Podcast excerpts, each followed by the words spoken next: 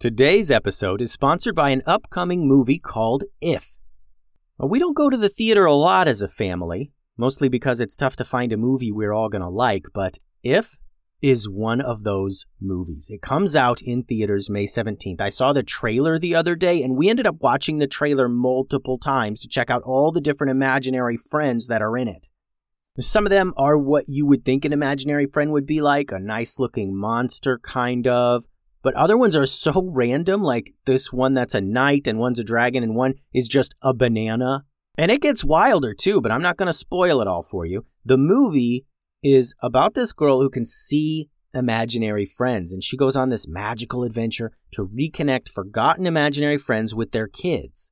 I know me and my kids are going to enjoy going to the theater for this one, and the cast has tons of our favorite performers like Ryan Reynolds, John Krasinski, Maya Rudolph, Matt Damon, Jon Stewart, Sam Rockwell, Emily Blunt. John Krasinski wrote the movie inspired by his own kid's imagination to be funny and exciting for all ages. It looks like a real slam dunk.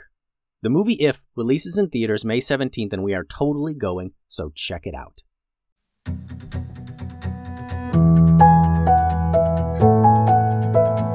Hello, and welcome to another episode of the Kids Stories Podcast. I'm Phil Bechtel. Before we get started today, I want to give a shout out to Henry and Hannah from Los Angeles. They have submitted some impressive drawings of colorful gloop soldiers.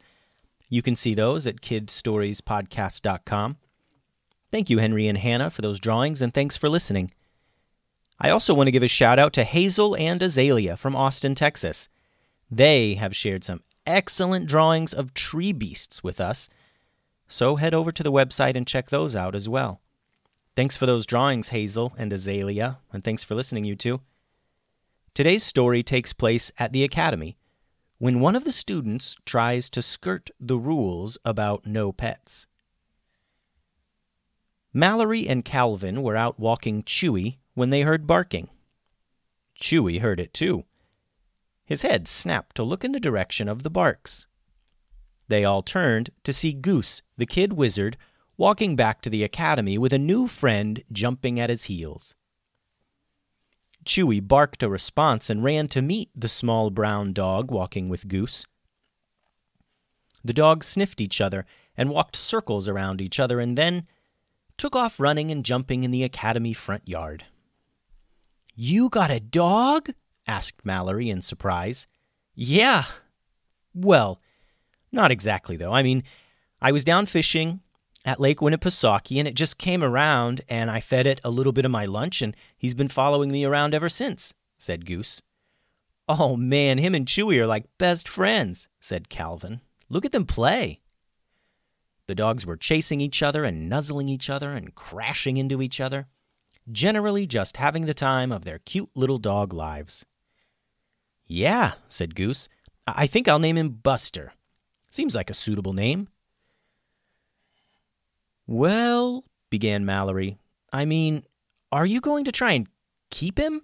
You know, because Professor Pilson says no pets and everything.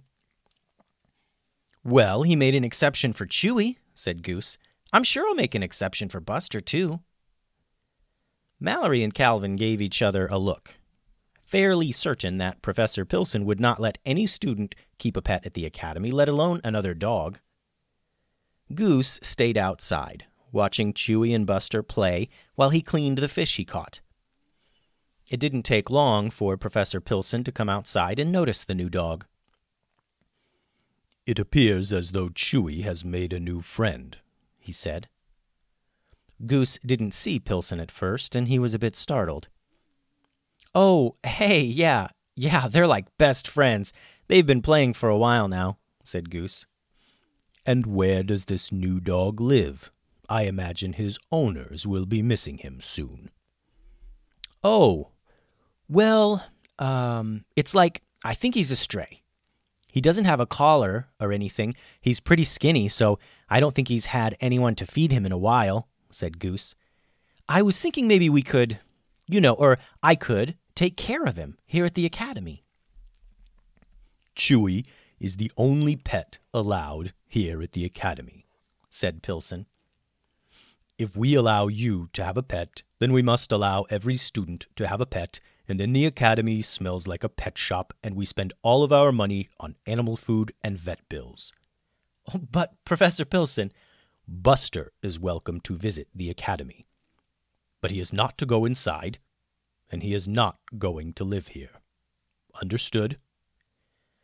Understood, mumbled Goose. Goose began to feel a bit frustrated and jealous. How could they only allow one dog? If Mallory and Calvin could have a dog, it wasn't fair that he couldn't. Goose wondered if there was a way to convince Pilson that Buster should stay. Maybe if he taught Buster tricks or made Buster useful somehow.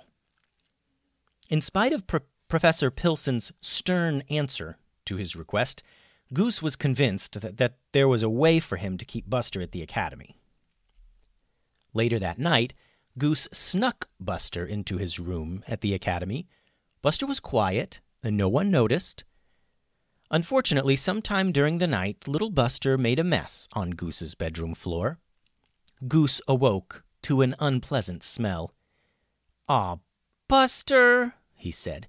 You pooped on the floor. That's gross. Waking up to a pile of dog poop is not the best way to start your day. But Goose just figured he would need to train Buster a little bit and then he'd be fine. Well, the next two weeks went about the same. Goose would sneak Buster into his room at night. Buster would make a mess on the floor somewhere, and Goose would have to clean it up. No matter how much Goose trained him, Buster just kept peeing and pooping inside. It's hard enough to keep a dog a secret when they're housebroken. It's nearly impossible when they keep peeing and pooping everywhere. By this time, Goose's best friend Arlo knew about Buster. You know, Goose, said Arlo, you can't keep this up for much longer. Someone's going to find out, and then everyone will know, and then you'll get in trouble. You know, said Goose, I've been thinking about that too, Arlo and I've got a solution to my problem. I've been working on a spell that I'm going to cast on Buster here that will make his, you know, disappear. What? said Arlo. You've made a disappearing poop spell? That's crazy. Does it even work? I'm pretty sure it'll work, man, said Goose. In fact, I already cast the spell on Buster just this morning. And think of it if this spell works, then Buster will be needed for observations. Pilson will have to let me keep him here at the academy to gather further data for studying the new spell. Well, it sounds. I mean, I hope the spell works, Goose, but if it doesn't, I think you just need to find a new home for Buster, you know? said Arlo. Yeah, yeah, totally. You're right, said Goose. But I'm pretty sure this spell will work. Later the next morning, Goose stepped out of bed, half expecting there to be some Buster mess on the floor of his bedroom again. Instead, his feet hit the floor, and he saw that his rug was perfectly clear of doggy doo. He did smell something, though, but after searching around the room for a minute and finding nothing, he figured Buster was probably just gassy. He clipped on Buster's leash and went outside for the day. In fact, Goose was so confident that his spell worked, he went straight to Professor Pilson to tell him the news. Professor Pilson, listen, I know you said that Buster can't stay in the academy, but I must tell you that I've cast a spell on him, and it's important that I keep him under close observation to gather the necessary data, Goose said. Professor Pilson frowned. I don't appreciate you forcing my hand here, Goose. However, what spell are you referring to? I'm glad you asked, Professor. You see, I spent a few days studying, and I think I've created a spell that will. Well, I think it will disappear his poo. And his pee, said Goose. I see. Well, in that case, you may keep Buster here in the academy for observation for one week. After that, we will review the effectiveness of this spell and determine the future housing situation for Buster here. Professor Pilson said, and then he turned and walked away. Goose knelt down to Buster and ruffled his fur. You hear that, boy? Just one week of disappearing poops, and you'll officially have a new home. For the rest of the day, Buster enjoyed freely wandering the halls of the academy. The other students loved having another dog to play with, and Buster certainly loved all the attention. And all the while, Goose didn't even bother taking Buster outside to go potty. What was the point? he thought. It'll just disappear. Goose figured everything was going to plan. He did think it odd that his room still smelled a bit like doggy do when he went to bed, but decided that Buster probably just needed a bath. The next day, it was more of the same. Buster running the halls and playing with the students, getting more belly rubs than ever before. Goose stayed close by and confirmed that none of his business could be seen anywhere. Unfortunately, other students were finding that the smell did seem to linger. In fact, later that day, Goose and Buster turned a corner and found a pair of students, Juniper and Holly, holding their socks in their hands and looking down at the hardwood floor. Wait, stop, don't come over here, said Juniper. Something's wet, and it it smells like pee. She made a face as she held her soggy socks out as far away from her as she could. Goose looked at the floor and saw nothing wet. It was a mystery, because their socks were certainly soggy, and they certainly smelled like pee, but there was no liquid on the floor at all. Well, it could be that Chewy had an accident and your socks soaked it all up, said Goose.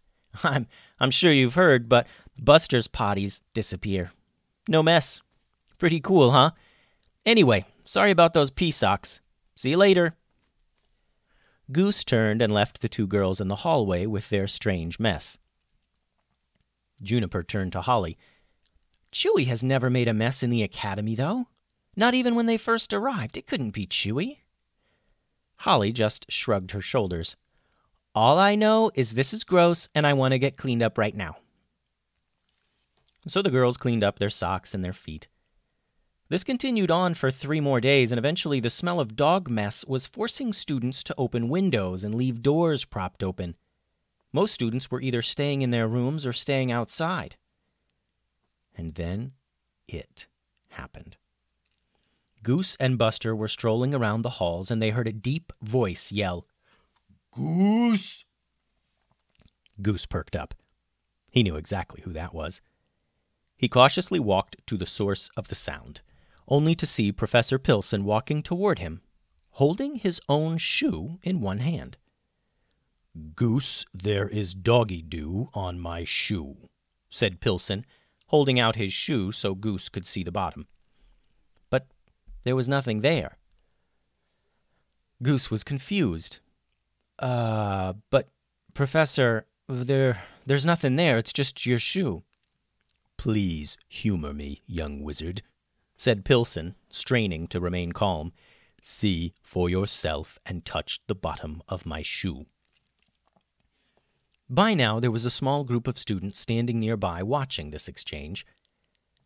Goose reached out and ran his hand down the bottom of Pilson's shoe. While there was nothing there to see, he certainly felt something. Does that feel like poo? asked Pilson. Well, uh, I guess it could be, or, or maybe it's just something that feels similar to. Does it smell like poo? interrupted Pilson. Well, there was no way around this one. It certainly smelled like doggy doo. Yes, I guess something smells like doo. It could have been Chewy. Maybe he pooped somewhere around. Goose, your spell did not make anything disappear, it only made things invisible. Pilson stopped talking and let that sink in for a bit. Goose began to think about it, and it made complete sense. The way everything in the academy was kind of smelling, and, and that would certainly explain his room smelling, and then Goose began to consider that this had been going on for days nearly an entire week. His eyes got wide as he realized that the halls of the academy were most certainly filled with Buster's invisible poops and pees.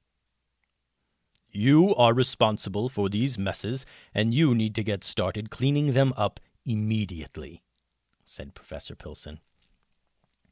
But, well, but they're invisible. How will I find? began Goose, imagining the task of finding and cleaning a week's worth of invisible dog mess. Pilson reached out and gently took Buster's leash from Goose. I will escort our little Buster outside while you get started. And when you're finished there, you need to begin searching for a new home for our poopy little friend here. Buster looked up and barked happily at Professor Pilson, completely unaware of what was really going on. Yes, sir, said Goose, feeling completely deflated. It ended up taking Goose two full days to finally clean up all of Buster's messes. And if there's one thing worse than cleaning up doggy messes, it's cleaning up invisible doggy messes. The end. Thanks for listening, everyone. As usual, you can head over to the website to see all the extra content that is released on Patreon, and you can see any you can send any questions or drawings to me at kidstoriespodcast at gmail.com. Adios.